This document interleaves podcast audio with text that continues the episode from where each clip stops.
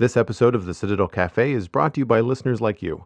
Visit patreon.com slash the Citadel Cafe to find out how you can become a patron and help make this show possible.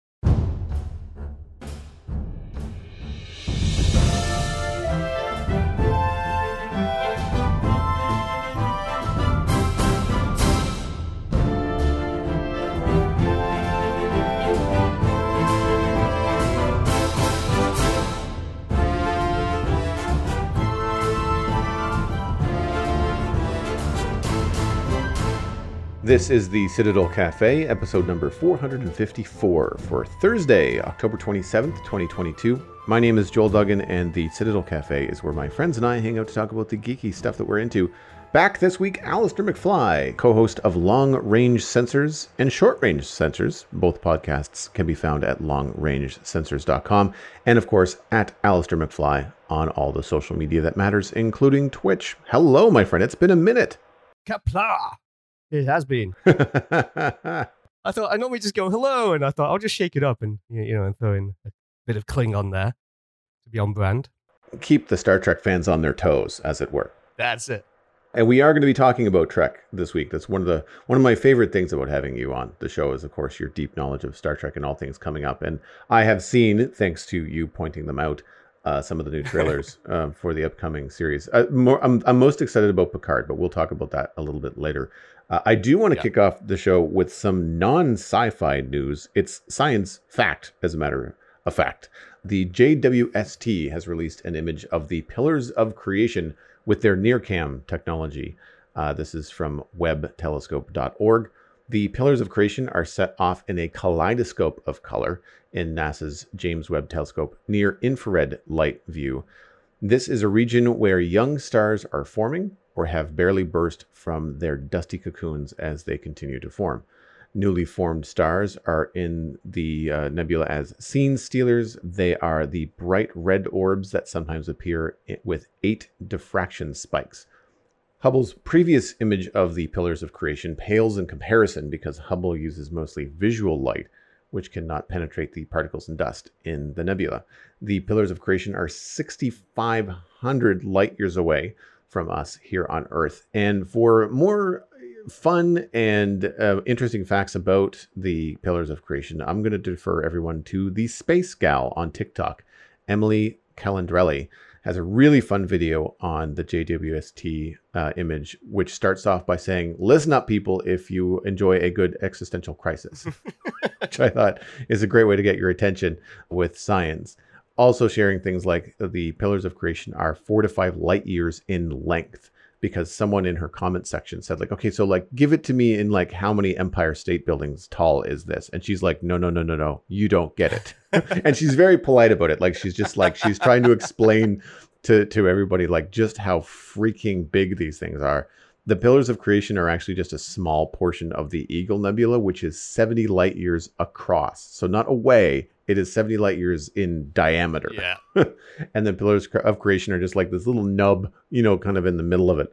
And uh, it's it's a very famous image. Like it's been on the internet for a while from Hubble, and um, but I really enjoy Emily's content. Uh, she does some really really cool stuff, and she's always very excited about science. And um, from what I can tell, she's she's um, I think the TikTok is supporting like a, a, science show that she does like on YouTube and it's like about in getting kids excited in science and stuff like that. But but as as hmm. such, she's a very intelligent and very down to earth um I, like educator. So like she she gives it to you in like layman's terms, but she still uses the proper scientific language for it, which is great because like I'm not an astrophysicist, so like learning this stuff is better to start with baby steps. It's TikTok as well, so I imagine that these are very short bite-sized things too.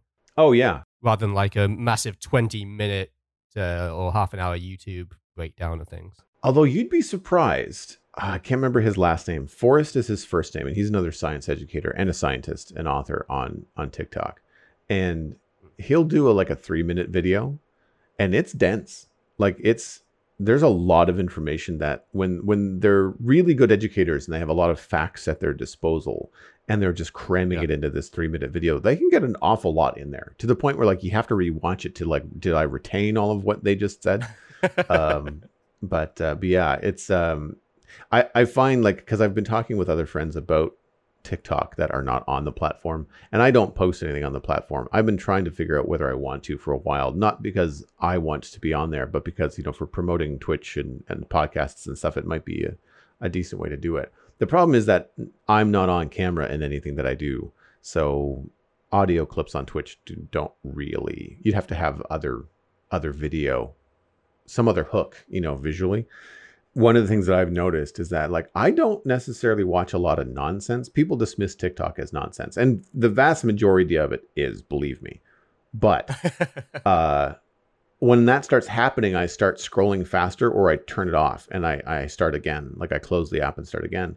Because what I'm interested in from TikTok, what I enjoy from it, are things like cooking videos, recipes I can bookmark, science stuff like this about pillars of creation from like the Space Gal or other accounts uh, for a while there, it was a, a, lot of like dog training and, and dog videos and stuff like that. And I still enjoy. If I'm going to watch fluff on TikTok, it's probably dog videos. That's and that's fine. I think that I I enjoy the serotonin hit. I had there's a really funny video, and I don't remember. I didn't bookmark it, but it was a Australian Shepherd, full grown, standing with an Australian Shepherd puppy running around it in circles, like just tight little circles around this other dog, nonstop, just like zip, zip, zip, zip, zip. And the captions that they had put over the video were millennials in the workforce over the main dog, and then Gen Z was tracking the little puppy as it went around in circles.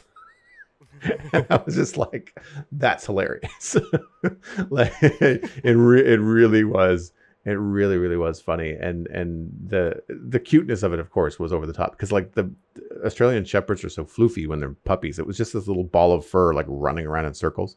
Obviously, as a as a sci-fi fan, have you been following any of the the NASA news, the the JWST stuff over the last little while? I have done earlier in the summer, but um, not recently. Not over the last, uh, I'd say probably two months, maybe. So, what else is new with you? I, I actually discovered something that uh, I wasn't ever expecting to. I went to Strange Adventures, which is a comic book store that we have here in Halifax. And I found out that there's some Bill and Ted toys that have been re released. Because I mean, this seems to be quite a, a big common thing right now as well. Is um, you know, you'll have classic toys, and uh, it's happening with Teenage Mutant Ninja Turtles. They're bringing out like the remakes of the classic figures when I was a kid, I had a Bill and Ted figure, which was kind of weird because it would plug, they, would have little headphone sockets on the backs, and you plug them into a cassette tape, and they'd have a little amp speaker. And the idea is that you had this music that was really good, but the music only played when you squeezed their legs. So the idea is you'd squeeze their legs repeatedly, and it would just make it sound like they can't play guitar, which is a, a, really kind of fun way of doing it. Um, but I had these two figures when I was a kid, and I never had the phone booth. I remember looking at the the back of the blister pack, and they had the the phone booth there, and it looked great. Never ever could find it anywhere, and it was there in Strange Adventures just last week. So I've ended up uh, picking up one of these recreations of it, and it's absolutely fantastic. It's uh, by a company called Incendium, and I no longer have the figures to go with it, and the figures are expensive. I think they're like like 50 60 dollars something like that a piece which is nuts and this is just for the regular play figures not with the headphone jacks in the back like i had when i was a kid and whilst i was trying to find a link to share with you, I found that there's also a life size Bill and Ted phone booth by a company called Cubicall who make, you know, basically phone booths for offices and things like that. So it's a life size one that can be used as a landline and for VoIP calls. And it is 9,345 US dollars. Oh my gosh. Which is like 12 and a half thousand Canadian dollars. It's like, eh, no. No, that's, no, that's a bit more out of my price range. Now, because of the popularity of another phone booth I can think of, yes, uh, the TARDIS from Doctor Who, have there been replicas, like life-size replicas of that? Because I can see that also fetching ten thousand dollars, and people maybe not barking at that. Um, I've seen plenty that have been constructed by people. Uh, I don't know if there's been ones that have been commercially available like that. Uh, if they have, then probably not for a long time. I know that there was a another sort of comic book store here in Halifax that closed down sadly, but they had one outside. Um, I can't remember. What it, yeah, I can't remember what it was called, but yeah, they had one just outdoors, and when they packed up shop, that was one of the things that they sold off. And again, for a crazy amount of money that I couldn't afford. Plus, I was sharing an apartment with somebody at the time, so I didn't really have the room. And that's the thing when you're in an apartment, like there's only so much room that you can dedicate to to nerdy stuff like that. When it starts to become like furniture level size stuff, Oh yeah, I would imagine the hardest thing about the like the hardest piece if you were to make something like this on your own with the Bill and Ted's excellent phone booth is the phone. Like Mm. you you very rarely see payphones on the street uh ever anymore. And and I think even finding a, a unit, especially if you want it to be a working unit, it would have to be maybe something that's made up. I doubt that you'd actually ever find like an or like a real payphone from from years ago because yeah. I don't know what And- they've done with them. And I imagine they've just been like decommissioned for parts, or maybe they've been sent to Hollywood, you know, when they have to do like period pieces and stuff like that, and they need phones, Yeah, phone booths and things. I know that the Cubicall ones they also have the buttons light up like in the movie, which is is kind of cool. One other thing that I've been spending a lot of my money on lately is Star Trek: The Customizable Card Game, which I think I may have told you about previously. Is this uh like a digital card game, or is it like a, a tr- like a tabletop, like physical? Uh, This is tabletop. This is physical. So this is an old game from 1994, Oh, okay. and it was one of the first competitors to Magic the Gathering. So Magic the Gathering started off this entire customizable card game thing, and uh, Decipher made the Star Trek customizable card game. And to the license, it is actually very, very good. Uses a lot of mechanics that you would expect, like you you have a space line of planets and uh, and space phenomena, and you have ships that travel up and down the space line. You can beam people down, beam people up, uh, get into space battles, and all this kind of stuff. It's really, really quite good. And I had a couple of starter decks when I was a kid, but the problem is that the way they distributed the cards was so random that even with a couple of them, I didn't have enough to even play a game. So I never played, uh, but over the years, I've kind of collected more and more. And recently, I ended up getting a massive uh, pile. I've almost doubled it. I, I, I mean, I'm into the probably the four digits uh, number of cards right now. So insane amount.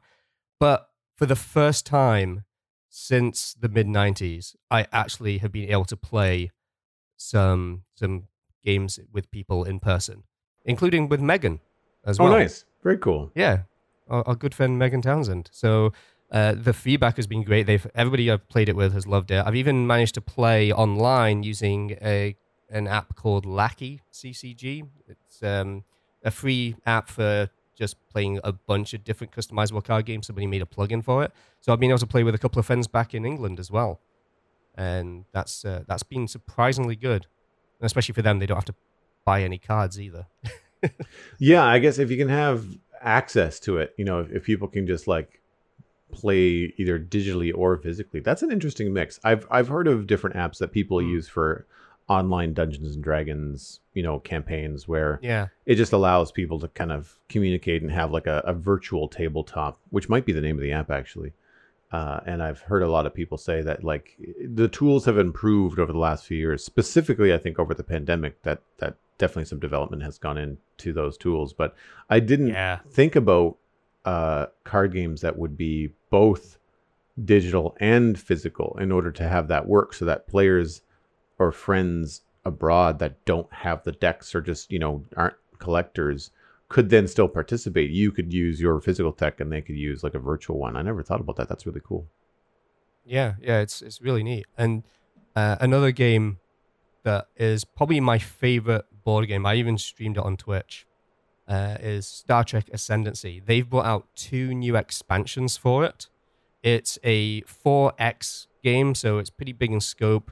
Um, it's a board where you you're exploring planets, and so you've got all these sort of system disks that you flip over, and and so the the board isn't like a set physical board. It it builds itself as you go out, and one of the key things I love about it is every race plays true to themselves. So you've got the Federation who gain bonus points for exploring, but they can't make contact with pre-warp civilizations. You've got the Klingons who they get points for going out and battle, but they can't retreat. You've got the Romulans who kind of keep to themselves, but they uh, they also have cloaking technology, so they they get first strike every single time because they kind of pounce on you.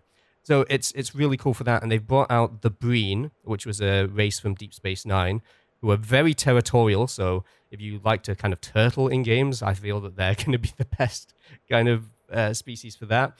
And then there's the Dominion, which is a massive, big expansion, which adds a new game mode where you can actually have the Dominion War. So the idea is that for four players, you'd have two v two, and okay. it's it's nuts. You've got the wormhole to the Gamma Quadrant in there, and so you've got now the Alpha and Gamma Quadrant. It's it's nuts just how big this thing is getting. Uh, so those are, are, two brand new expansions that were released when we thought that the game was over and there weren't going to be any more. And so now I'm having to make new foam core inserts for all the boxes to fit all the components. There's so many of them. And of course, with that, they have escalation packs. So if you need additional ships, there's those. There's new star bases. So of course, I ordered those. I uh, have given this company so much of my money. Gale Force 9 are the company who make it, but it is by far my, my favorite uh, tabletop board game. And, and, and both of these games I'm going to be covering on a future episode of Short Range Sensors at some point. This is the one that I think you've told me about the most, and I've certainly seen the most pictures of. Because I remember speaking yes. with you about the foam insert plan. Like you were just like, how do I? What's the best you know course of action for like figuring yeah. out this this this um, organized? I really wish that companies would i guess they would end up using it to make more money and overcharge i just i feel like when you have a game like that that has that many pieces you should included in the box should be some sort of organizational storage thing i know you know the, the box inserts are more for shipping the components rather than storing right. them especially yeah. when you get a lot of card punch outs where you and, and that's what this game's like you get a load of cards so they lay flat in the box but once you punch them all out there's not really much room in the box for that stuff.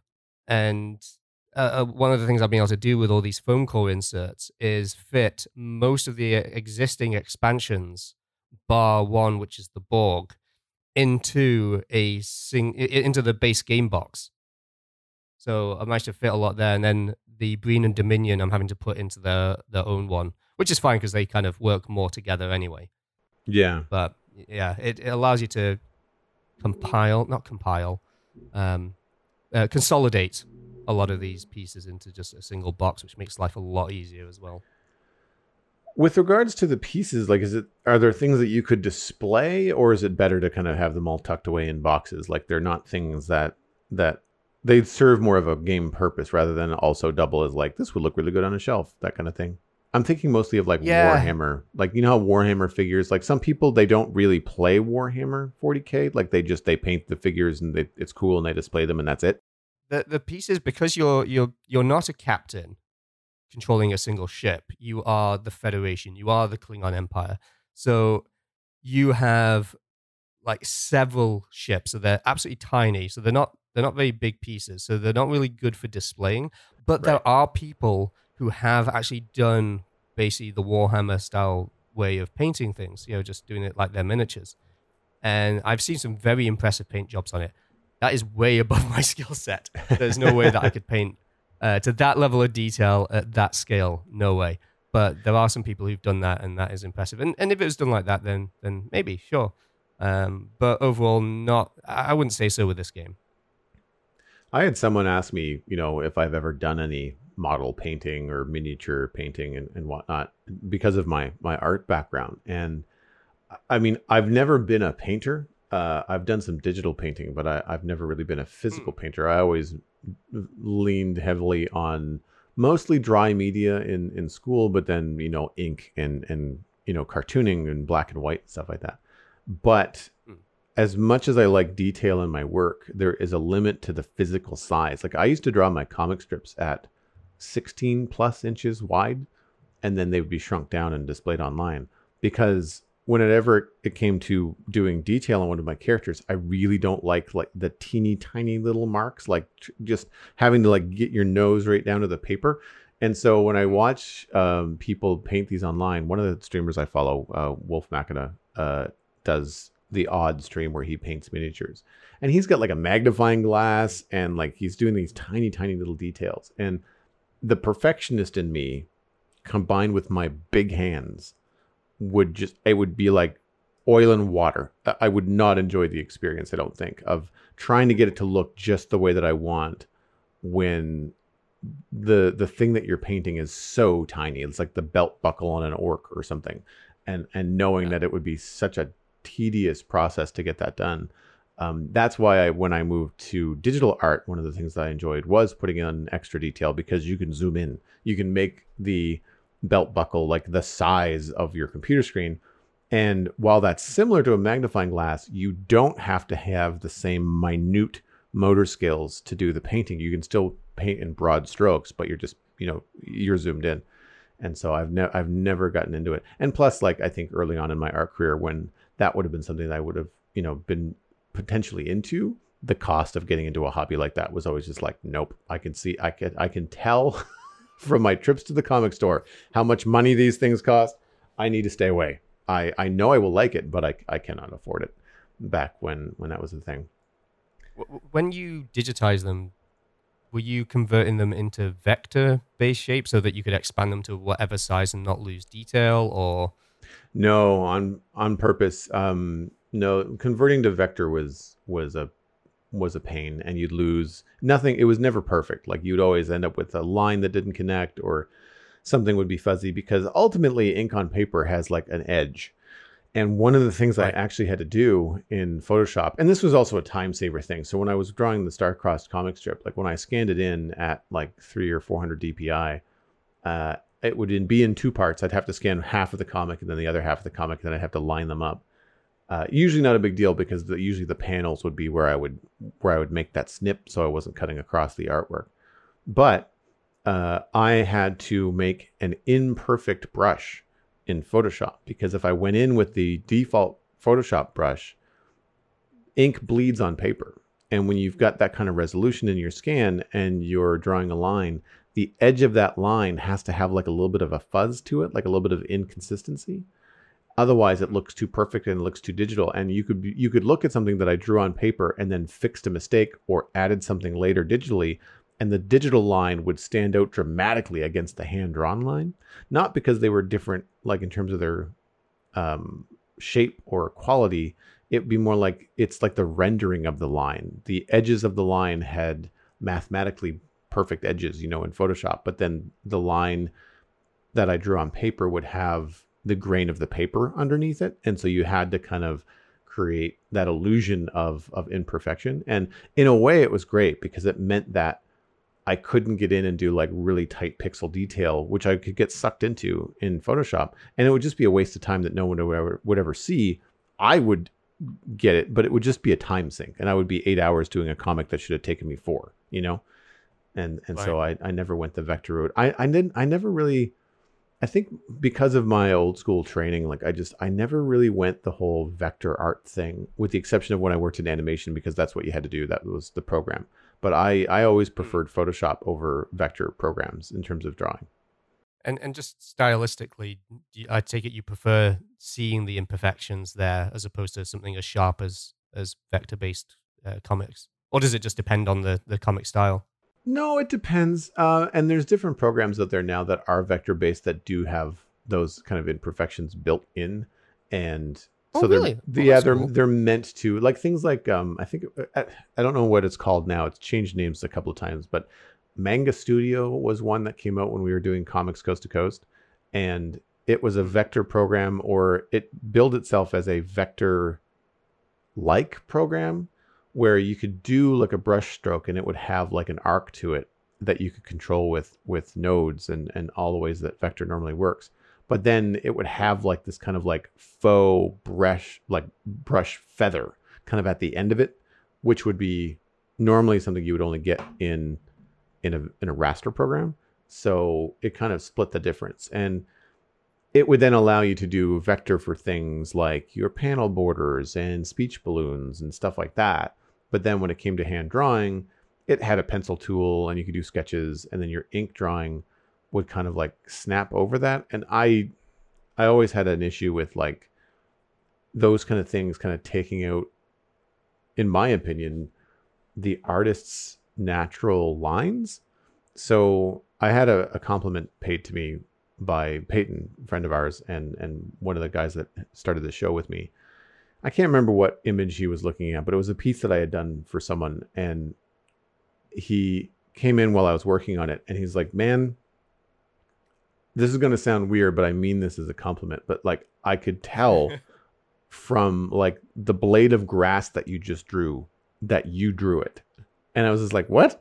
And he's like, "There's just you've got an arc to some of your stuff. Like he he's an artist as well, and the fact that yeah. he could pick up on that, and and I was like, you know, I think that's what I miss about um, the big influx of digital comics and stuff online and web comics was sometimes people were still drawing them by hand like me, but other times when they were doing it uh, digitally, their characters were unique, their writing and story and jokes were all unique, but on a line level, what I was seeing was everybody looked the same. Right? Because the programs that were popular were homogenizing the the line the artist's line, I guess is the best way to say it. It's a hard thing to express verbally, but it's you know in, well in the same way that say like if you signed your name and a computer turned it into vector, it's not going to look the same. It's going to look like your name. It's going to be legible. It's going to be legal, it's, if it's used in, in like signing a document. But if you put it yep. next to you signing your name over and over again four or five times on a piece of paper, it's not it's not going to be the same experience for the viewer if you're looking at that artistically and not just as a signature. It's the same thing with artists. I mean, your your work ends up being as Makes much sense. of your signature as as your handwriting is. So, um, but yeah, I working on things like um, physical models. I think the closest I get now and people on my Friday streams can attest to this. Uh, when I have to put the decals on Lego pieces, and I have to get out the tweezers and put like this little like five by seven millimeter sticker on this barely bigger than that piece of Lego, like it's it's tough. It's not my favorite part of the build. There's a couple of memes in chat where it's just like we load stickers. it's just it's not it's not the best experience because like when you get them yeah. crooked, it, they're hard to fix because like the Lego stickers are meant to stay on there.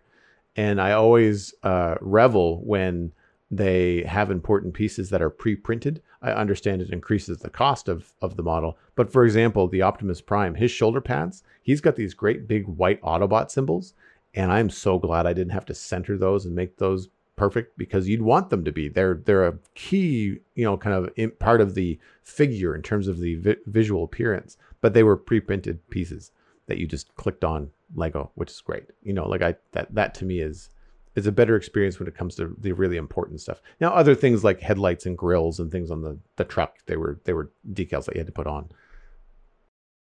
Moving into the main discussion this week, I can touch on a new show that I've been watching. Uh, we are going to get into some Star Trek news as well, but I wanted to stay in the realm of sci fi and talk about The Peripheral on Prime Video, starring Chloe Grace Moretz, Jack Reynor, and Louis Herthum. Uh, haven't seen much from Louis Herthum, but the show is only just starting. Uh, but I will tip my hat to uh, Reynor and Moretz. Uh, fantastic acting off off the start. Really enjoyed the pilot. I am about halfway through episode two. Episode three isn't out yet. It comes out tomorrow, I believe. Uh, so it's one of those things that's being released week to week, which you and I have discussed before is a is a good way, I think, to release new shows, especially shows that yeah. ask a lot of questions or have a lot of mystery to them. Uh, I'd rather have that trickle. I say trickle only because we're used to things like you know dumps on Netflix where it's binge watching um, but uh, shows like this, I, I, think, are are good for this kind of release. The Peripheral is a near future sci-fi series. I believe it's set in like 2039, so not terribly far off. With Flynn Fisher and Burton Fisher, our brother sister. That's uh, Moretz and Reynor, and uh, they're kind of set in. They don't ever say it. I don't think it's filmed in North Carolina, uh, but I don't know if they've mentioned that in the show. But everybody's got um, kind of like a Carolinian accent eh, from the U.S. Uh, so it has kind of like a small town, not necessarily backwoods, but it has like a small town, kind of like um, southern feel as far as the the language goes and and the the dialogue. But it is from series creator Scott Smith with Westworld creators Jonathan Nolan and Lisa Joy as executive producers. It's an adaptation of William Gibson's novel of the same name, The Peripheral.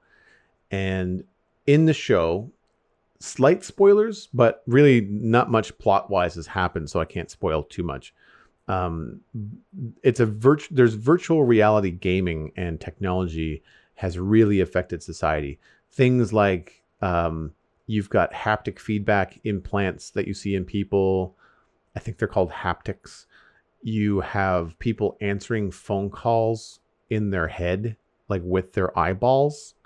Uh, the visual that the, the show gives you is that when someone calls someone else digitally, there's like a ring that happens around their iris, and then the person blinks to answer. And then they basically just lie in bed and like, or, or stand wherever they are and speak and much the same as you and I would with earbuds in, they're just talking to the other person, and the audio seems to be happening privately for that person. So, like, the person receiving the call can hear the other person in their head, but it's not something that's outside. And yet, there's no headphones, there's no external anything. So, I'm not quite sure how it all works yet, but that's part of like the the mystery of of the show. Imagine receiving a call that you just don't want to answer like normally, like if somebody calls you, the phone rings, and you're just like, I'm just going to leave that sit there. I'm going to wait until it just goes to voicemail. Imagine having it in this setup, and basically you can't blink. You have to just basically keep your eyes wide open. That's kind of how that sounds. Well, there's probably some way to ignore it. Like there's probably somewhere way to like you know wink with right eye to answer, wink with left eye to send a voicemail or something. Or, or roll your eyes. Roll, yeah, roll your eyes. That would be a good one. You'd never get a teenager to answer the phone. Uh, I I feel like they're like they're they're kind of like throwing it out there with like this is basically how it works, but they're not explaining like all of the details. But they do yeah they do focus a lot on eyeballs, and I'll give a warning here: don't eat while you're watching this show, uh, because of eyeballs. And I'm gonna leave it there. I don't think I need to to discuss exactly what happens but it was surprising given that most of the show is kind of like set in this small town they they have these virtual reality headgear rigs that are are the new thing like basically online gaming that we all experience now but like amped up to the point where it's VR. And then in the VR scenes, it, it's just it's just more TV show. Like they've just they've filmed actors and stuff like that. It's not like it's a digital world or anything like that. They have cool special effects and different things. But it works a lot like someone going into some sort of like simulation game like Grand Theft Auto or a military game like Modern Warfare. And essentially, one of the best ways that people that are good at this stuff can make money is by being hired by some rich person to get them to level 20 or to help them through a hard part of the sim so they hire these people that are very good video gamers and and sim players, and they they come in, and that's how these people are making their their money. And what I found so interesting about the show was the juxtaposition of this small town family kind of try, struggling to keep it together. Flynn is kind of like she's the moral kind of like straight shooter in in the group. Mm-hmm. Her older brother uh, Burton, I think it's her older brother, um, is is the one that's in the Sims all the time, and he's trying to make money, and he's trying to help because their mom is sick. She needs medication. The medication is very expensive. They obviously don't have any kind of coverage, and so um, Flynn works at the local print shop, but it's a it's a 3D printer print shop. Like just think about shelves and shelves of 3D oh. printers, and they do stuff like you know print wedding toppers and and there's stuff like that that happens like the kind of like the everyday that's just kind of taken the technology that we have and kind of like pushes it to like what's this going to be in 20 years? You know like people are not going to want to own their own 3d printer. They're just going to walk down the street and just pay some person that has like 100 3d printers to just print off the stuff that they need and anyway it's it was an interesting kind of like look at like the day to day Um, there's a, a a W double amputee in the show, and his wheelchair is really interesting and cool. He can go from like inside to outside. It it it is both a motorized vehicle on the street, and then he can kind of like remove half of it and then go into a bar on like a, a single wheel um, wheelchair. It's it's very very interesting that they've just kind of taken these things and just kind of like they're just tweaked enough to make it sci-fi, but everything else is very believable and very gritty. There's still just just terrible people. Um, Corbell Pickett, I believe, is the one of the antagonists in the show. Uh, that's Louis uh, Herthum that I mentioned at the top. And you've seen him in other stuff before, playing a very similar role, kind of like that smooth talking Southern mustache twirling kind of gangster deal. Uh, and um, the show is violent in some places, so you got to be careful of that. Definitely not for for kiddies at all. Um, but the the relationship with Flynn and Burton is really interesting because in the show she kind of looks at him as kind of a slacker, but as you find out, uh, because their mom is short on meds, he's dealing with some chronic pain and hiding it because he's giving his extra meds to his mom who who was ailing and, and failing kind of like in bed. So they they do a good job of like painting these stereotypes which you think you get in the first 20 minutes of the show and then you realize oh wait a minute. Yeah he's kind of a slough off do nothing gamer but he's got a heart of gold and he's doing some nice things for the family as, at his own expense. Um yeah. anyway he gets sent a prototype sim piece of headgear. I don't remember what he called it. And the company wanted him to test it, and they're going to pay him a lot of money. It's like two months worth of keeping the family afloat. So he can't say no. The thing is that it wasn't him playing that they were interested in, it was Flynn using his avatar to play Sims. Flynn is a bit of a savant in the sim world. She's almost infamous at how good she is at this stuff, but she doesn't do it because she has to earn money, support the family, all that kind of stuff. Uh, so he convinces her, like, look, they did they they're paying me because they think it's me, but they really want you to test drive this thing. So could you please do it? It's enough money to sustain us for a couple months. And the the family finances are stressful for Flynn, so she agrees. Anyway, this thing is more than it appears, and there it's new technology that basically allows the person partaking in the sim to feel pain even if it's not physically felt. Your brain is registering that you're being stabbed or you're being shot or hit or you fell off your bike or whatever. And so hmm. she is really taken by the experience but it gets really spooky really quickly. And that is where all the mystery comes in because you don't know who sent them this headgear. Um, there is like a dark net hit put out on the family, and she and her brother and her brother's friends have to react to that. And her bro- there's then there's this whole other layer where her brothers and her brother's friends react like an elite military force. And you're like, wait a minute, are these guys like former military and are they retired and now they just kind of like sit around and play video games or are they people that play Sims so much and have gotten so good at it that they operate like a elite military team doing like a defending their home against these people that are coming to try and kill them. So it went from like this interesting sci-fi drama of like the introspective idea of like what if the world had all this virtual connection to like straight up action show in the first episode. Uh, I and then bleeding over into the second. So I'm on board. Uh, I've I've heard some mixed reviews online, but I I haven't quite finished the second episode yet.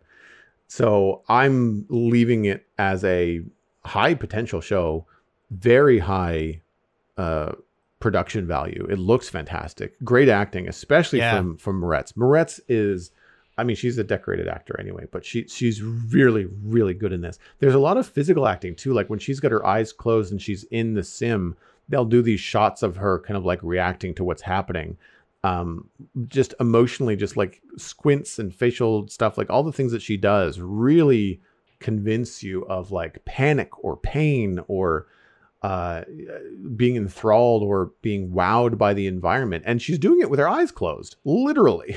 So so there's there's a lot going on there that I, I really like. I would say it's probably my new friday night show now that The Lord of the Rings, The Rings of Power is over. And I stand here surprised because I have definitely not had the best things to say about Prime Video series in the past. And now that seems to be the higher bar of of show that I tend to go for now. It tends to be on Prime. And I'm wondering how much of that is the here's the first two and then every Friday from here on out. Especially when you've got the creators of Westworld. I mean, they've easily established that they know what they're doing with this kind of thing as well. Um, that's because I saw this trailer, I want to say about two or three weeks ago, and I, I was I was very intrigued the moment I saw the futuristic version of London and seeing streets that I used to walk down every day, now all looking very sci-fi esque and stuff. Uh, but then at the very end of the trailer, when it said that it was by Jonathan Nolan, and Lisa Joy, it's like, okay, this this this looks like it's going to be very good then, and and it certainly sounds like they've they've held up to that bar from what you've described.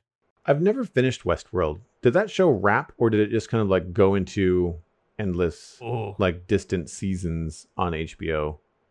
Uh, They have finished the fourth season, and there's a fifth on the way. Okay, so I don't, I don't think I finished the fourth.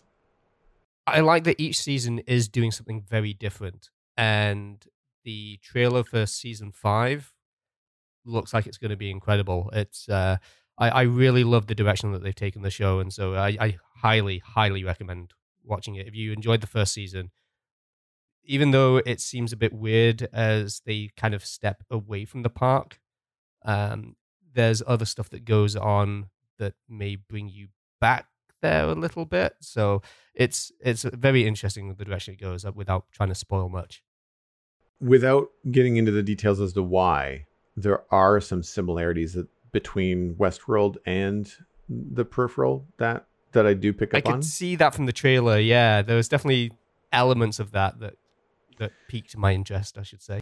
And so my guess is that if people are giving it poor reviews or just going like, bah, it's just like Westworld, it's probably because there are some parallels, but there's only two episodes. Like you can't you can't just say, oh, this is just another Westworld because there's only two episodes. Like give it the season and see what it does. And already for me, Yeah. it's it's doing enough different from Westworld that I think it's it's interesting. What I like so much about this compared to Westworld is that Westworld feels so far in the future compared to where we are Yeah. now.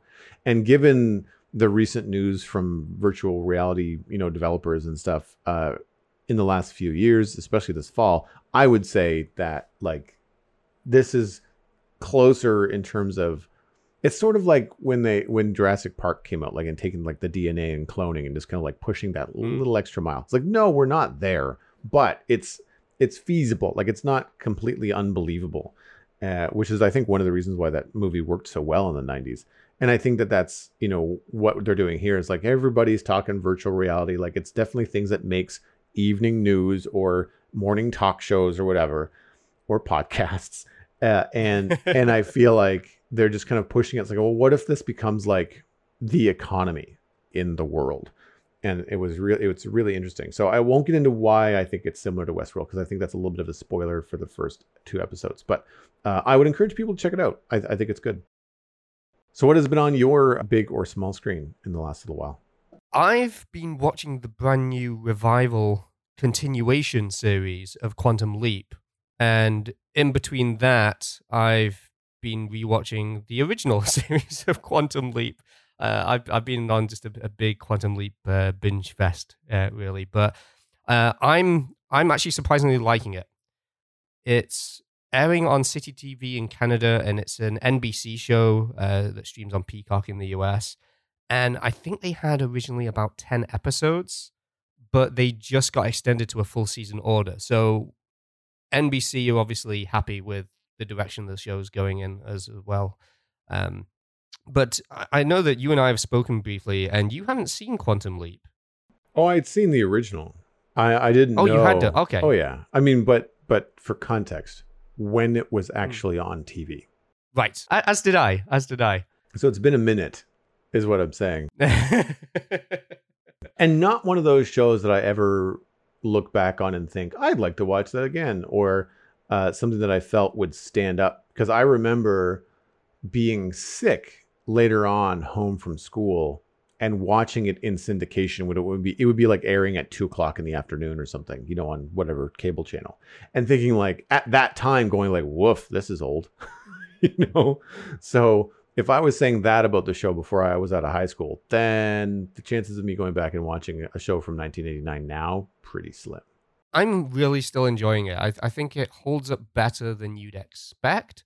There's certainly some bits where um, perhaps it's a little bit like, ah, that probably wouldn't happen these days.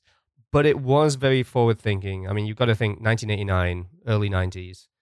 They have a cis straight white male who can leap into the bodies of uh, all sorts of different people. So there's one episode where he leaps into a man, he goes to sit down at a restaurant, he has no idea that he's leaped into the body of a black man during the time of segregation and that gets into a lot of trouble. There's other ones where he leaps into women who've uh, dealt with harassment and dealing with stuff from the perspective of a cis white male, you know, to kind of uh, you know highlight certain things in a way that most other shows couldn't.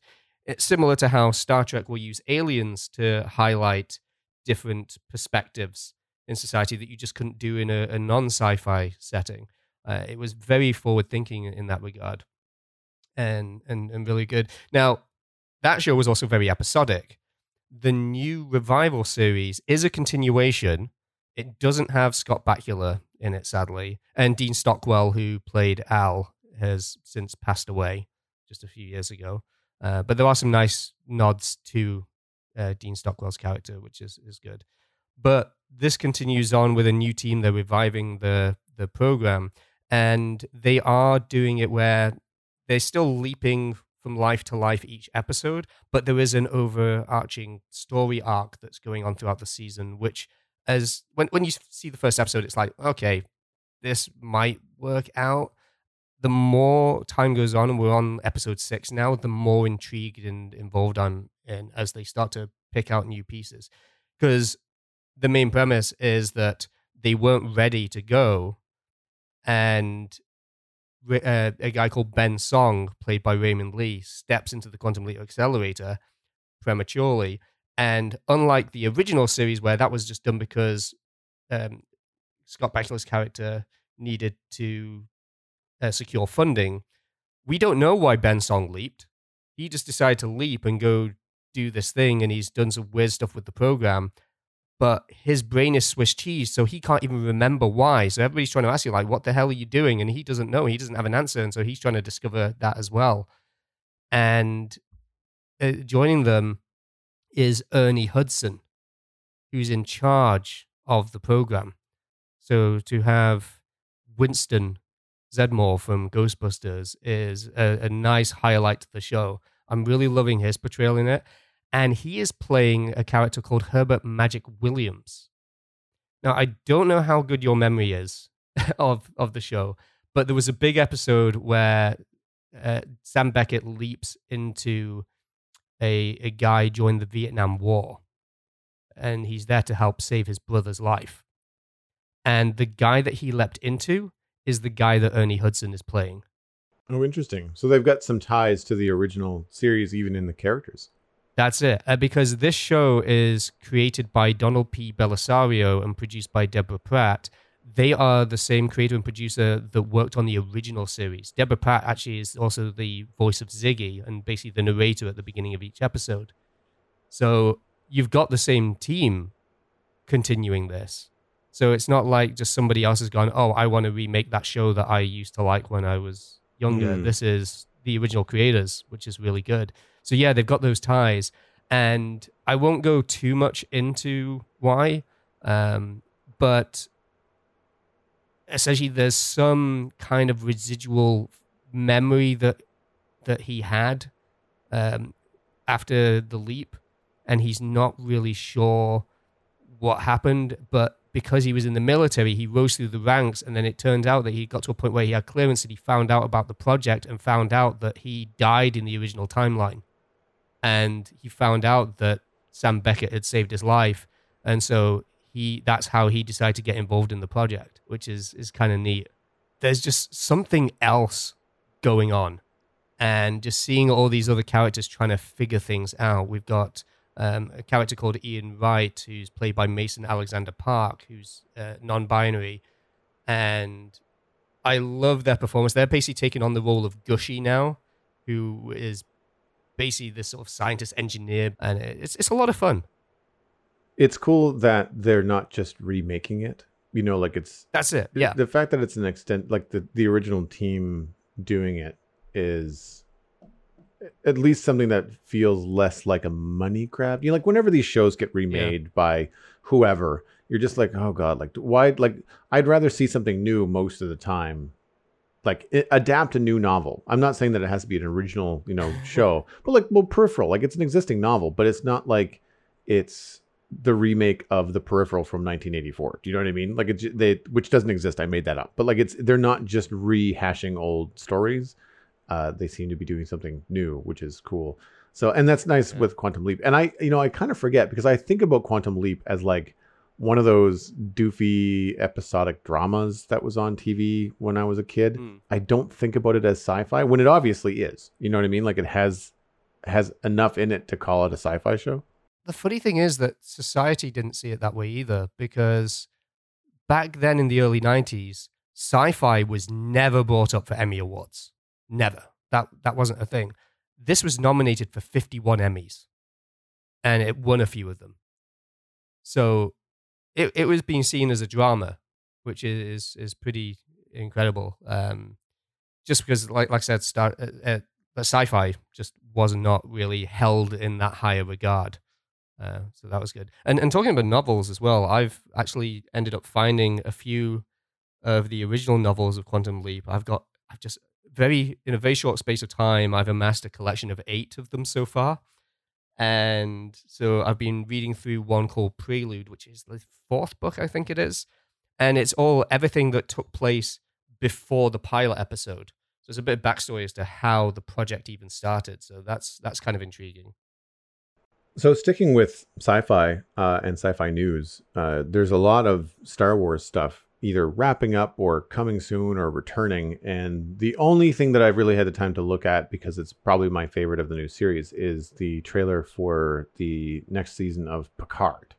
And I am stoked. I, I remember talking with you about the teaser from, I think it was Comic Con this year, where it was just audio.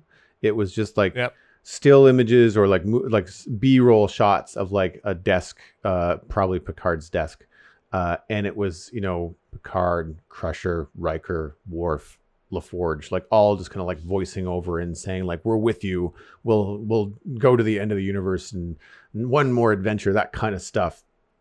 And mm.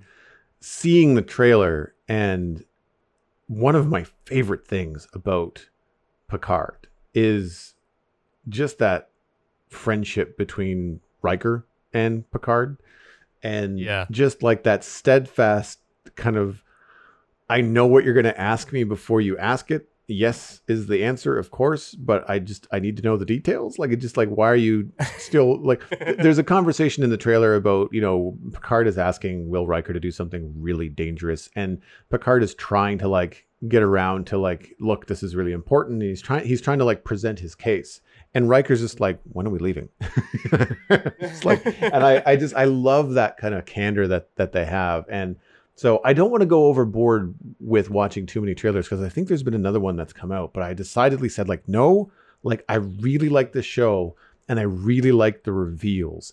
And I did not know that Riker and Troi were going to be in the first season of Picard. And so that was a huge surprise for me watching the show. So now even though in the trailer I know what actors are going to be in it, I don't know when or how they're going to arrive. So I don't want to see like a trailer clip and have that be like, well, that was part of the reveal. I don't want that spoiled for me. Yeah. So so I've decided to not watch any more trailers, but I'm definitely looking forward to the next season of Picard. But you've obviously got a whole list of stuff that that's coming up. But starting with Picard, yeah. like, are you you're looking forward to it as well? I'm assuming.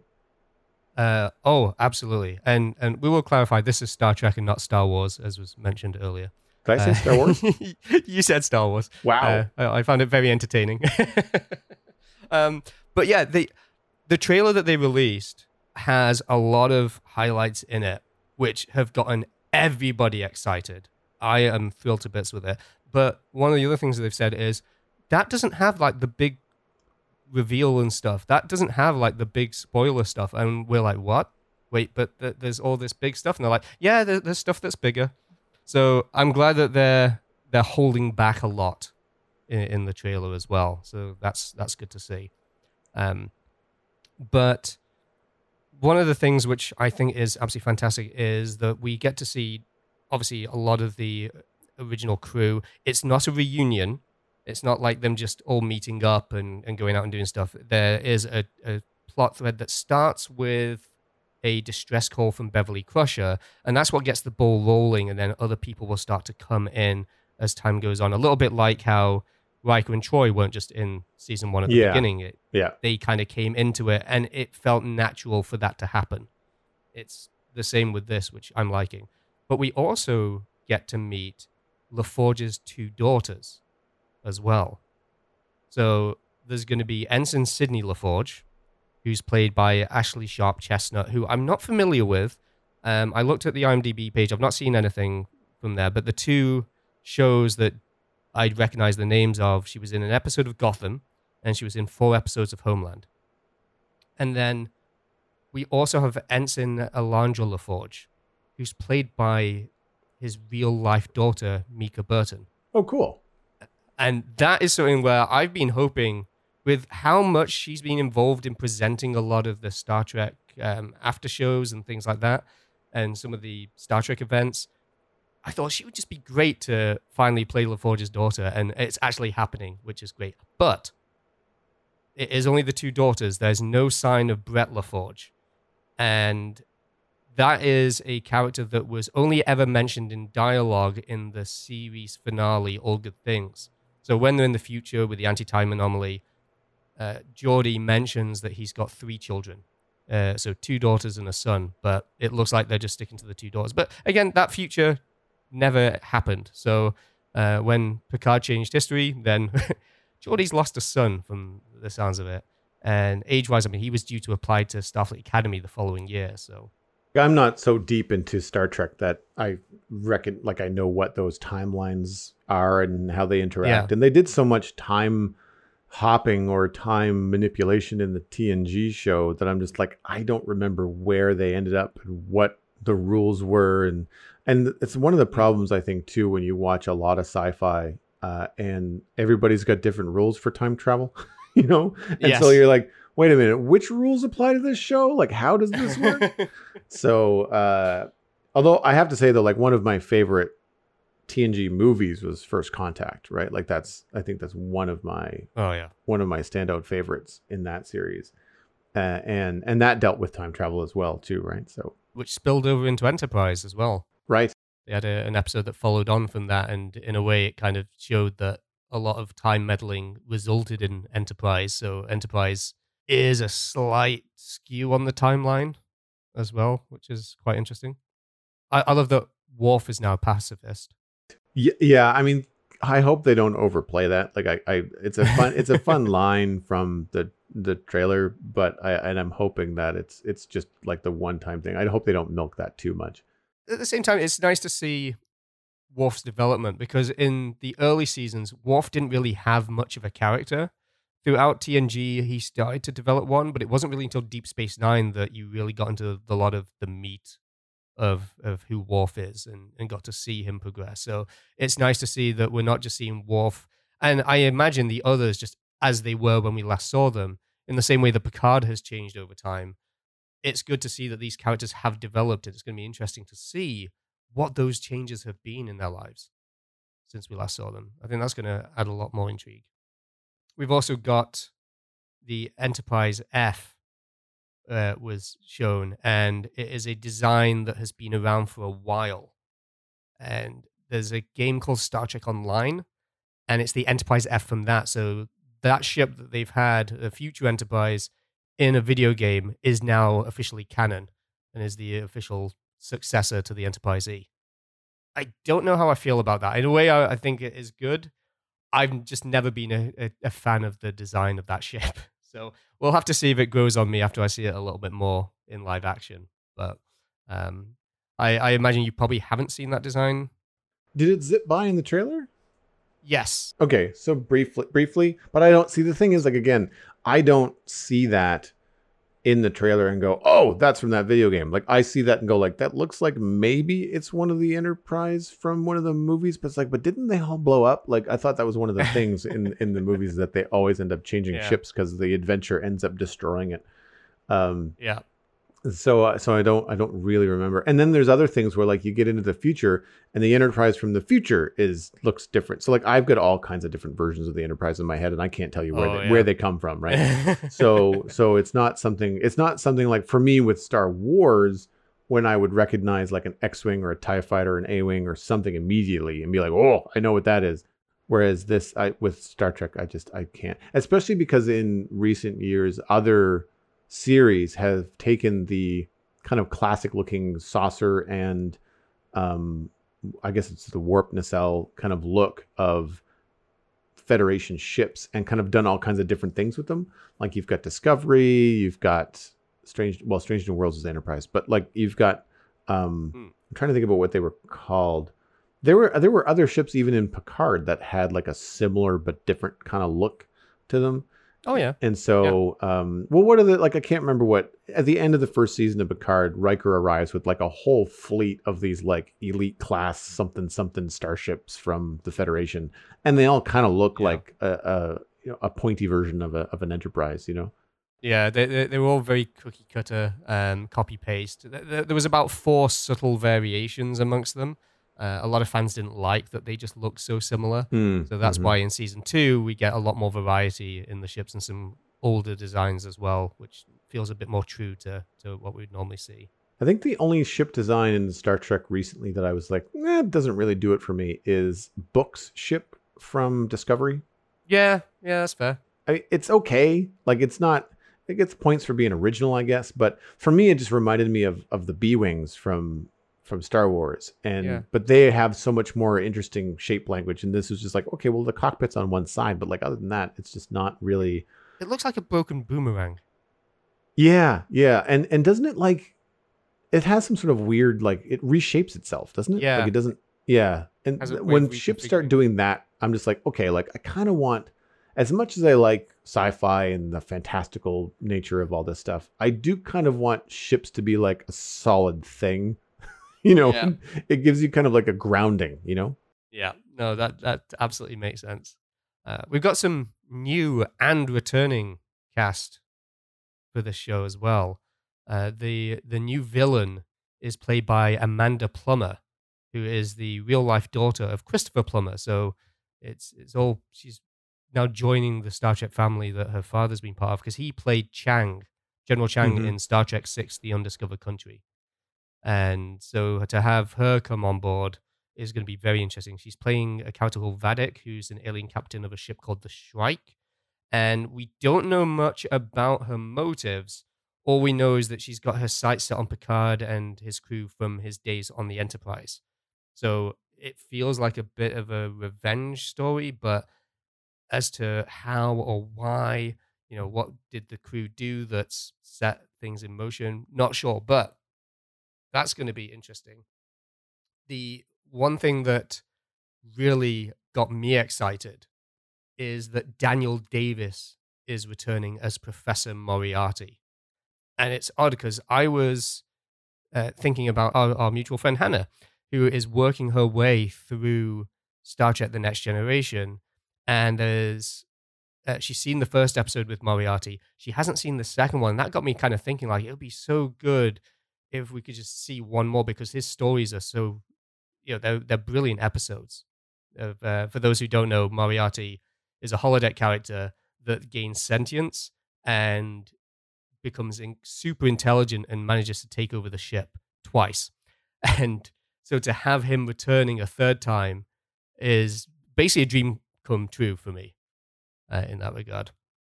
Did do you recall those particular episodes? Was he a character that you kind of latched on? Oh yeah, I watched TNG once through when it was live with my dad, because that was just a thing that we did when I was a kid, uh, a kid, teenager, uh, and then when it was on in syndication, the two the two Star Trek shows that I'm most familiar with are TNG and Voyager.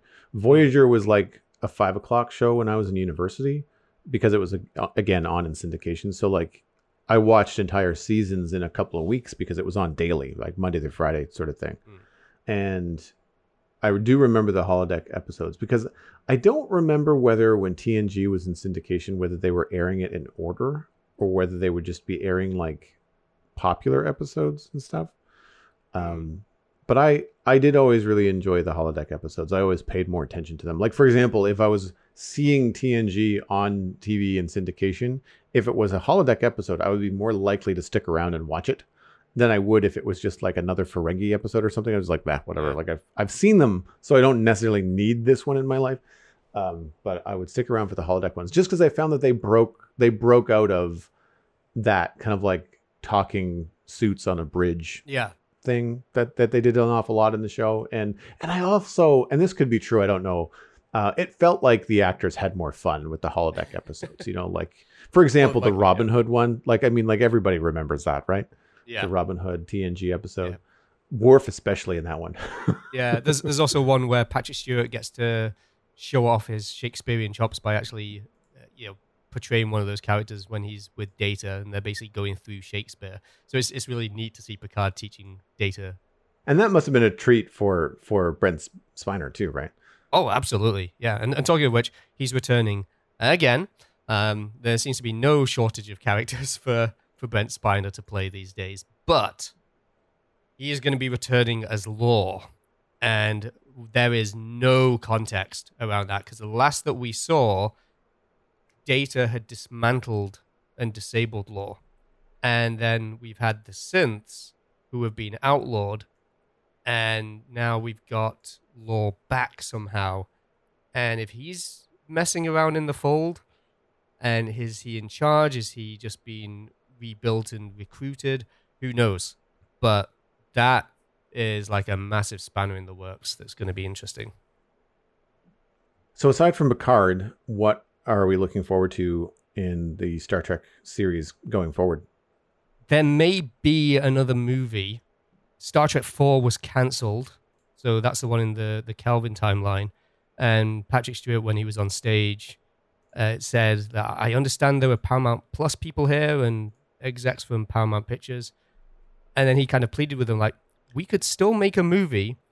So that sounded more like it was a pitch for a potential film, as opposed to him confirming that there's one. I think he was almost trying to use the crowd to to mm. get on his side. so who knows? This this may not be the end, but it is uh, the final season of Picard is ten episodes, and it debuts uh, February sixteenth of next year.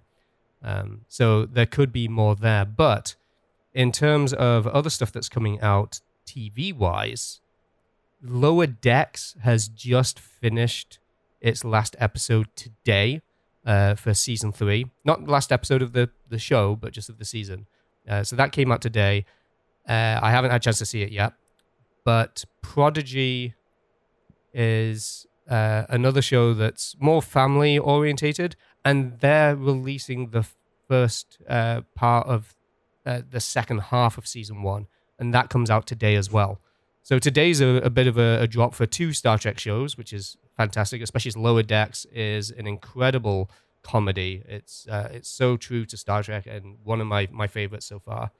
Um, but when Prodigy returns with the USS Protostar, uh, we're apparently going to find a few new things about the ship and what it's for. And Ronny Cox is going to be reprising his role of Edward Jellicoe. So he he people know him as Dick Jones from RoboCop.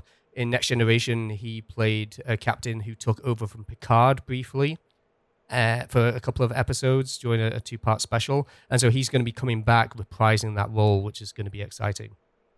And so that that uh, that all returns today. I don't know when he's going to show up or for how many episodes, but uh, that's going to be fun to see. Um, and then we've got Strange New Worlds, where there's not been much information released. All we know is that they started filming the second season in February. They wrapped it in July, so they're all just doing post production. And we don't know anything more specific than it's coming out sometime 2023.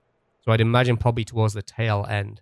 And we're finally because um, I, I I don't know what your feelings were, but I liked that they were doing things episodic per character. I only ever saw uh, maybe two or three.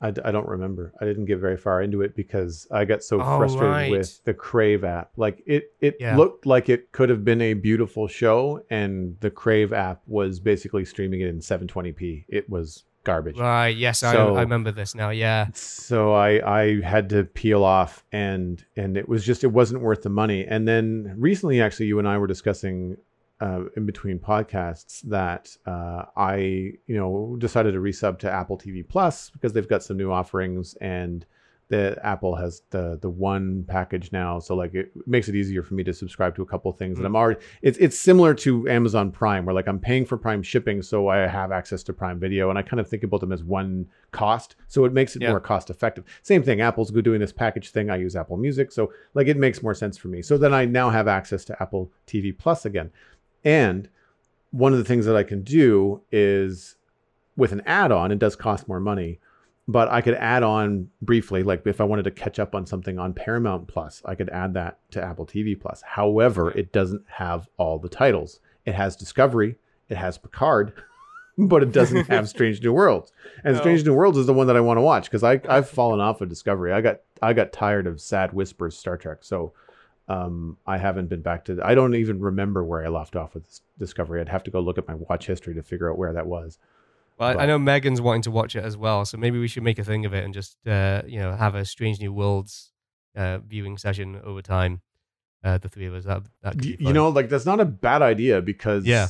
now that pandemic restrictions are so much like lighter and and you know it's a lot safer to do that kind of stuff because back when this stuff was really taking off it was all everybody just being home right like you Yeah. really it with the watch parties it's not that they we we wouldn't want to it's just that we really shouldn't you know but it's Yeah. that's no longer the the case i don't think with Strange New Worlds, they each episode was very character driven, which is great. You know, uh, Right. focusing on that because that's what changed Star Trek: The Next Generation from season three onwards and made that so good. And again, doing this episodic, it makes sense to do it that way.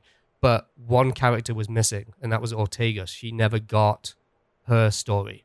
And so they teased at Comic Con. They're like, we're not really showing you anything about the season, but we are going to show you one clip, and it's all focused on Ortega. So it's great that we're we're going to have that uh, coming back as well. remind me is she the security officer Uh, she's the helmsman. helmsman ortega's the helmsman okay i'm drawing a blank so which one is the one that escaped the the slave race La'an Noonien Singh, that's the one that you're you're thinking of. That's the security officer. I think the episode that i remember seeing most recently was the episode that focused on the second in command Right. Yes. was and was there an episode about Uhura Yep. Yep. There's been an episode on all of them. right so which one came first or was it the the Uhura episode or was it the the second the number one episode Ooh, trying to remember the order. That I feel Uh, like I'm they were sure, back to back. So those are the, that's Yeah. the, those are the last two that I remember seeing. yeah. So I think maybe three episodes into the season. I don't think I got very yeah, far. That makes sense. Yeah. They tend to have two Star Trek days a year. Um, one that coincides with when First Contact takes place, and then the other uh, coinciding when we went with Star Trek first aired. So that gives them good spacing, about six months apart throughout the Right. year. So I imagine during the next uh, Star Trek day, then we'll probably get more information on Strange New Worlds. Uh, another one that we we got a little bit more information on was Discovery. So this is the one that you are caught up with, and if you're not, then you'll be able to get Mm. caught up with Paramount Plus at least. Yes, I will be able to get I will be able to get caught up with it if I want to. Every time I try, I get like two episodes in and I just like this is just the same and it makes me sad. Like it's not Yeah. I don't it's not a fun show to watch. That's my my beef with it is that it's like everybody is just sad and depressed and it's always it's always the only thing the thing I find about Discovery which is I think the elephant in the room it's very similar to people's complaints about Superman comics. Like in order to challenge superman in order to have any kind of like real kind of heroic story they tend to throw like not only the fate of the world but like the fate of the entire universe is Yeah. is in his hands and i feel like every plot in discovery is just like oh if we don't stop this, then the entire galaxy is going to fold in on itself and all life as we know it will cease to exist. It's like, well, if that Yeah. happens, then none of you are going to be around to worry about it. So who cares? Like, Yeah. just, it, I find that every time they turn around, it's like, oh, the whole universe is in peril. It's like, but again, like, did, could you, could you guys stop doing that? Maybe like, I just, I don't find it very intriguing. Yeah, I must admit, season four is when I was just like, okay, again, really? Like I was, I was enjoying it, but it was just like "Ah, this. This is just every time. Um, so there's there's three bits of news that they brought out, and one of them is that it's not going to be a galaxy-wide crisis threat type thing. However, it is going to be a galaxy-wide treasure hunt with disastrous results if the Federation doesn't find whatever secret it is. So at least it's not just like we've got this big impending doom thing. It seems to be like a, a treasure hunt race. Perhaps they have to get to something before somebody else does. Um, I'm not sure, but at least it sounds like they're trying to shake things up a little bit and do something different. So I'm hoping that's the case for it for the very reasons you've just described. Yeah, I mean, I like the actors in it. Don't get me wrong. Like, Oh, I, yeah. I, I mean, the characters and the actors are great. I, I really enjoy actually the, I can't remember the characters' names, but the navigator and the helmsman on Discovery.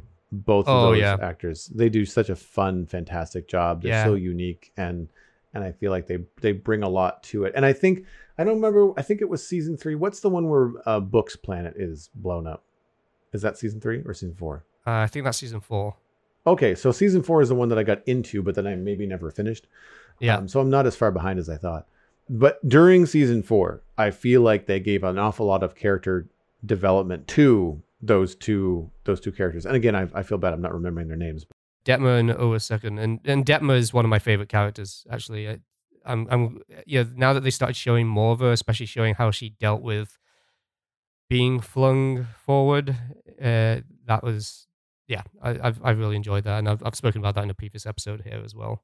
I think that's probably where I was like I was getting intrigued, but then like the other stuff, the overall plot was just like pulling me pulling me out of it. Yeah, it's one of those shows that it's so highly produced and like you i want to like it and i want to get into it and i have the same issues with like trying to go back and watch tng i remember liking it i know it's a good show but i go back and it, because it's such an older show like you just it's hard to get through that first season you know one thing that it you have to give it credit for is that all the other shows that we're enjoying, like Strange New Worlds and Lower Decks and, and Picard, etc., all owe themselves to Discovery. Discovery is what allowed those to happen.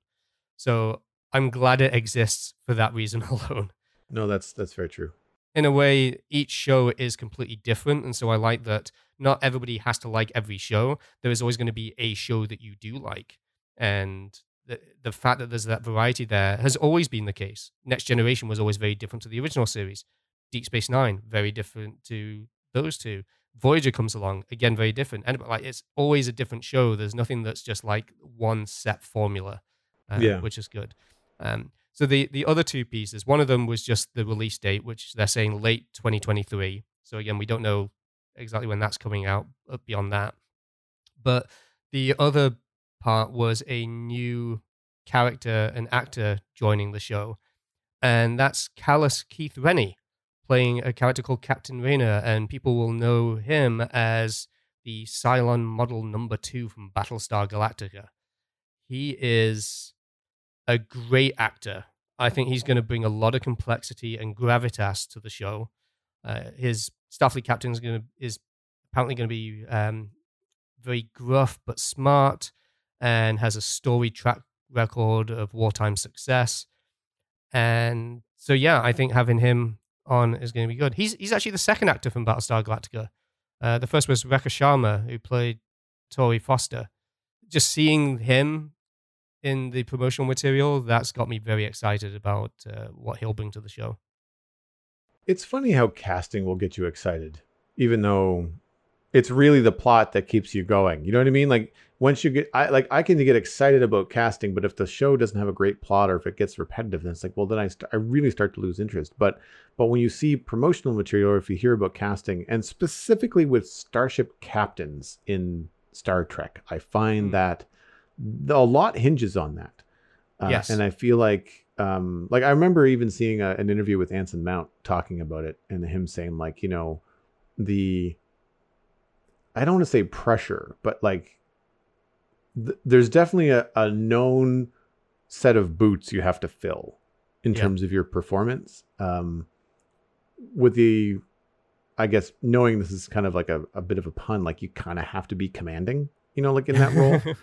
in, in, in but in, in in a presence kind of way it not necessarily bossing people around and sounding you know like a military person but like i just i feel like there's there's an amount of gravitas that has to come with being a, a captain oh, absolutely. and that's got to be tricky for casting like that has to be that has to be a tough nut to crack So for Starship Voyager, when they were shooting the pilot, Kate Mulgrew was not the original Captain Janeway.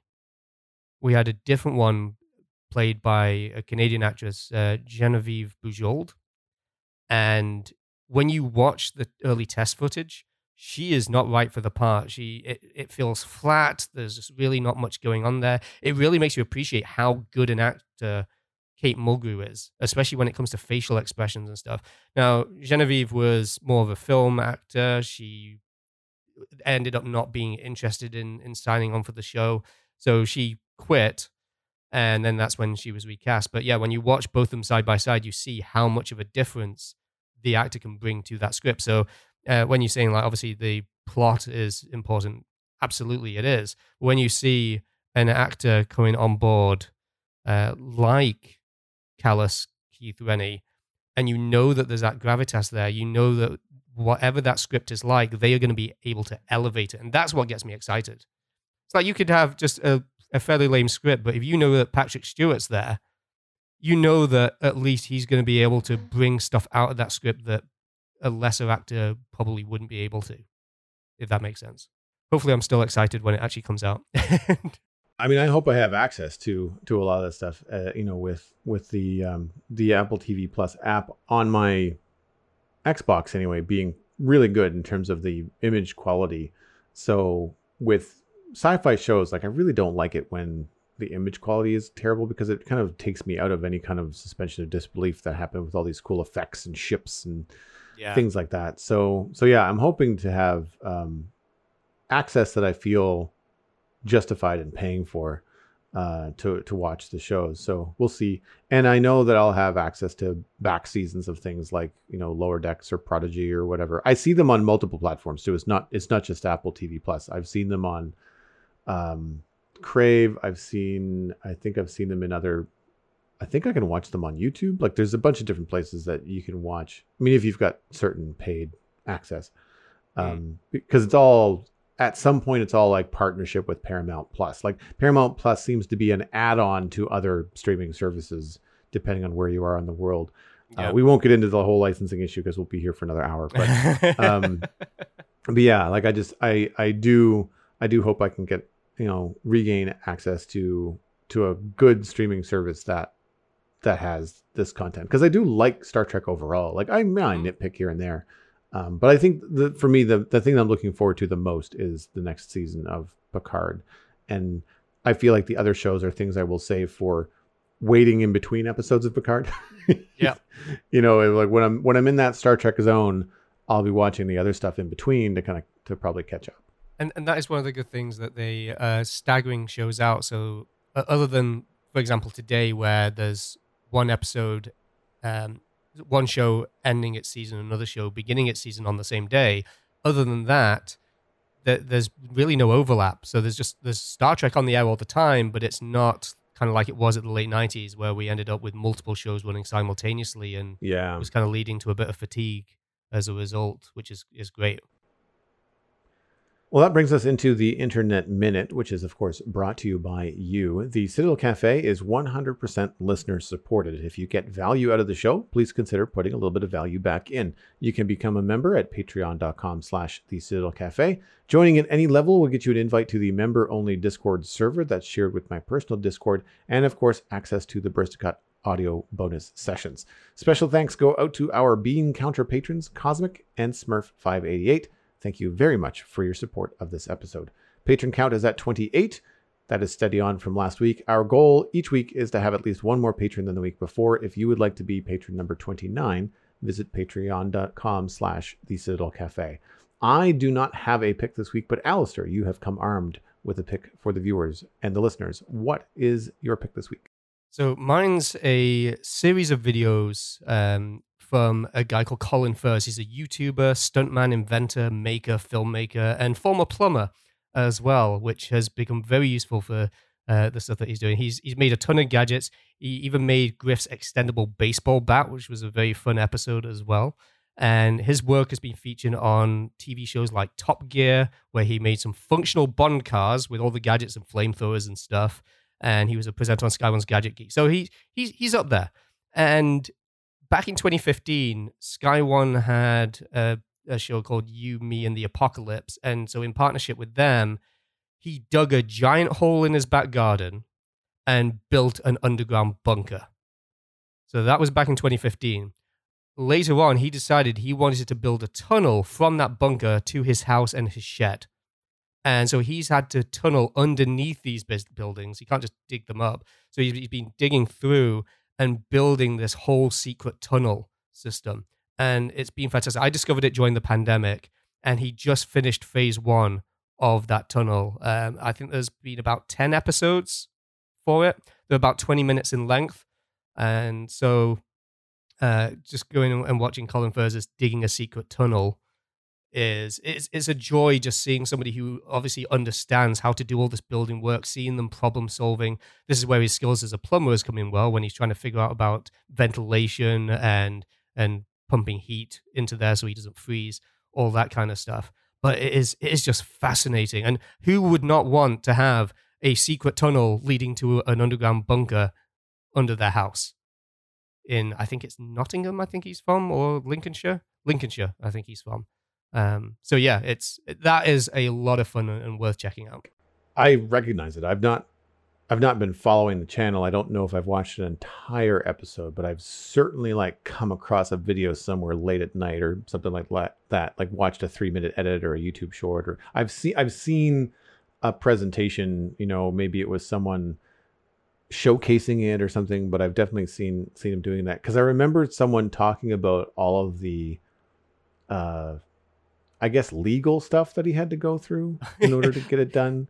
Like because yes. you got to get building permits and like you can't just dig. You even though you own your backyard, you can't just go digging anywhere and building whatever you want because you have to make sure that you're not going to be running into like any underground pipes or drainage yeah. or like you don't want to like build this thing in your backyard and as a result have all of your yard drain water flood your neighbor's house. You know what I mean? Like you, yeah, there's a lot to consider when you do stuff like this one of the later episodes, he actually reveals that uh, some of it was he just did it and then asked for permission later.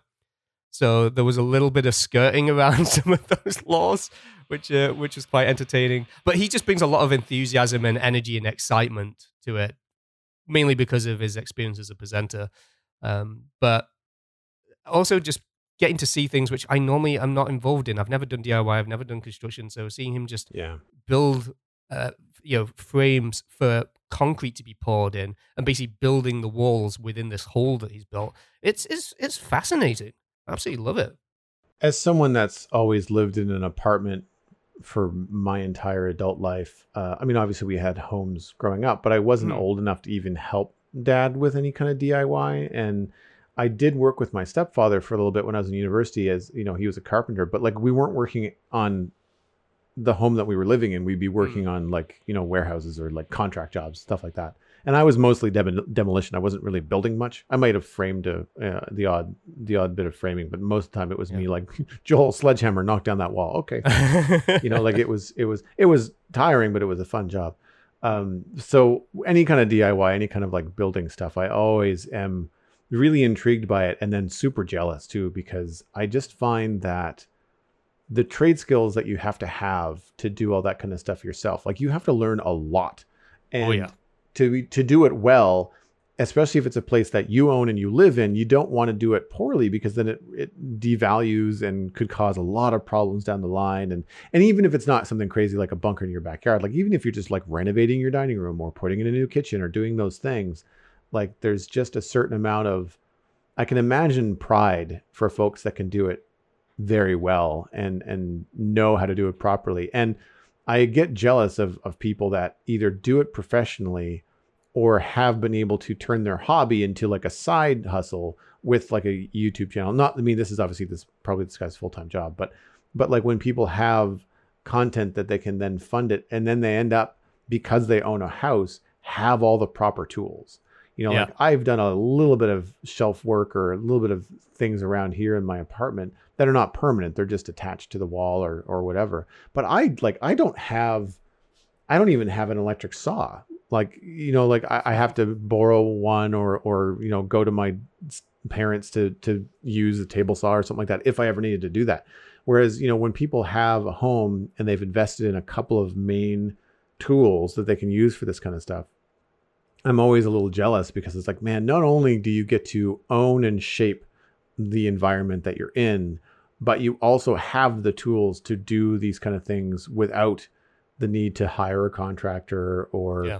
you know like i think uh, like my cousins they he's he's very handy um my cousin katie her, her husband brad and and uh, i don't know them very well but most of the time on social media i'm just seeing whatever diy project he's got going on and i i mean he i think he just does it for fun and like he just enjoys doing what he does around the house but he's so good at it and Mm. I asked him, like, you know, like, did you go to school for this? Like, are you, a, you know, in trades? And he's like, nope, I just, you know, learned on my own and just through practice. And, but my gosh, I mean, he does beautiful, beautiful work in terms of just like redoing a dining room or like building his own pizza oven in the backyard. I'm just like, my God, like, stop it. Like, I mean, at the same time, don't stop it, but stop it. Like, I mean, could you just leave some for the rest of us? Like, it just, it's, it's so cool to see that kind of skill because Agreed. Yeah.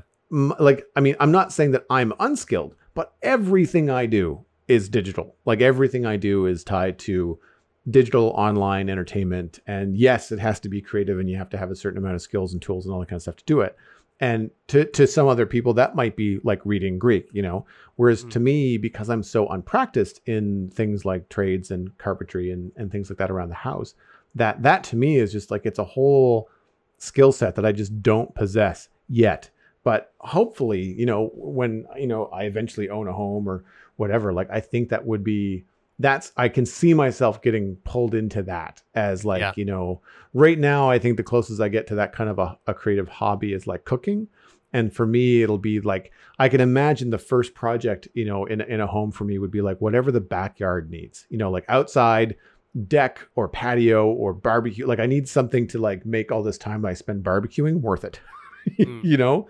Yeah. and i can i can see that kind of focus so um but yeah i mean that's that's really really cool. I'll have to i'll have to check this out especially because like for these kind of videos like a 20 minute video or a 10 minute video that's not a big ask because you're going to get a lot of details and a lot of looking I, I do remember seeing the inside of this on some sort of maybe it was like a talk show or something like that um but it uh, it does look very very cool Yeah, and it, I mean, it's one of those things where even if you're not going to watch the whole thing, just watching the the phase one complete video, the the latest one. I mean, he's giving you basically a tour of the entire thing and kind Right. of showing you Yeah. everything that's there, and it's cool. I like, and if you're watching the early ones, like there's a bit where he builds a minecart track so that he can sh- uh, you know shift all the debris and stuff. So he's got to come up with those kind of systems in there as well, which is really cool. So yeah, he, he does a, a lot of little fun gimmicky things in there. Well, that wraps up this episode of the Citadel Cafe. You can get more information about the show and links to some of the things that Alastair and I talked about at thecitadelcafe.com. Music for the show was composed by Kevin MacLeod, and you can email us at thecitadelcafe at gmail.com or find the show by name on Twitter. Subscribe for free on your favorite podcast app or find the show on YouTube. Word of mouth is the easiest way to support the show. Just tell a friend about the Citadel Cafe and where they can go to listen to it. My name is Joel Duggan. You can find everything I am doing online at joelduggan.com. Listen to my other podcasts all about Minecraft at thespawnchunks.com and follow me at Joel Duggan on social media and Joel Duggan on Twitch, where I have been streaming more frequently lately, including some Satisfactory streams, but we're returning to Lego tomorrow and, of course, Minecraft on the weekend. Alastair, where can people find you online? Well, I'm Alastair McFly, and you can check out both of my Star Trek retrospective podcasts over at longrangesensors.com. Uh, we're just coming off of our summer break, so uh, we're going to be pumping out some new episodes soon. Plus, I have some holiday booked myself throughout November. So I'm going to be making some time to return to Twitch. So if you want to catch some of my Minecraft streams, you'll be able to follow me over at twitch.tv slash McFly. You've been listening to the Citadel Cafe, where we are fast, easy, and cheap, but you can only pick two.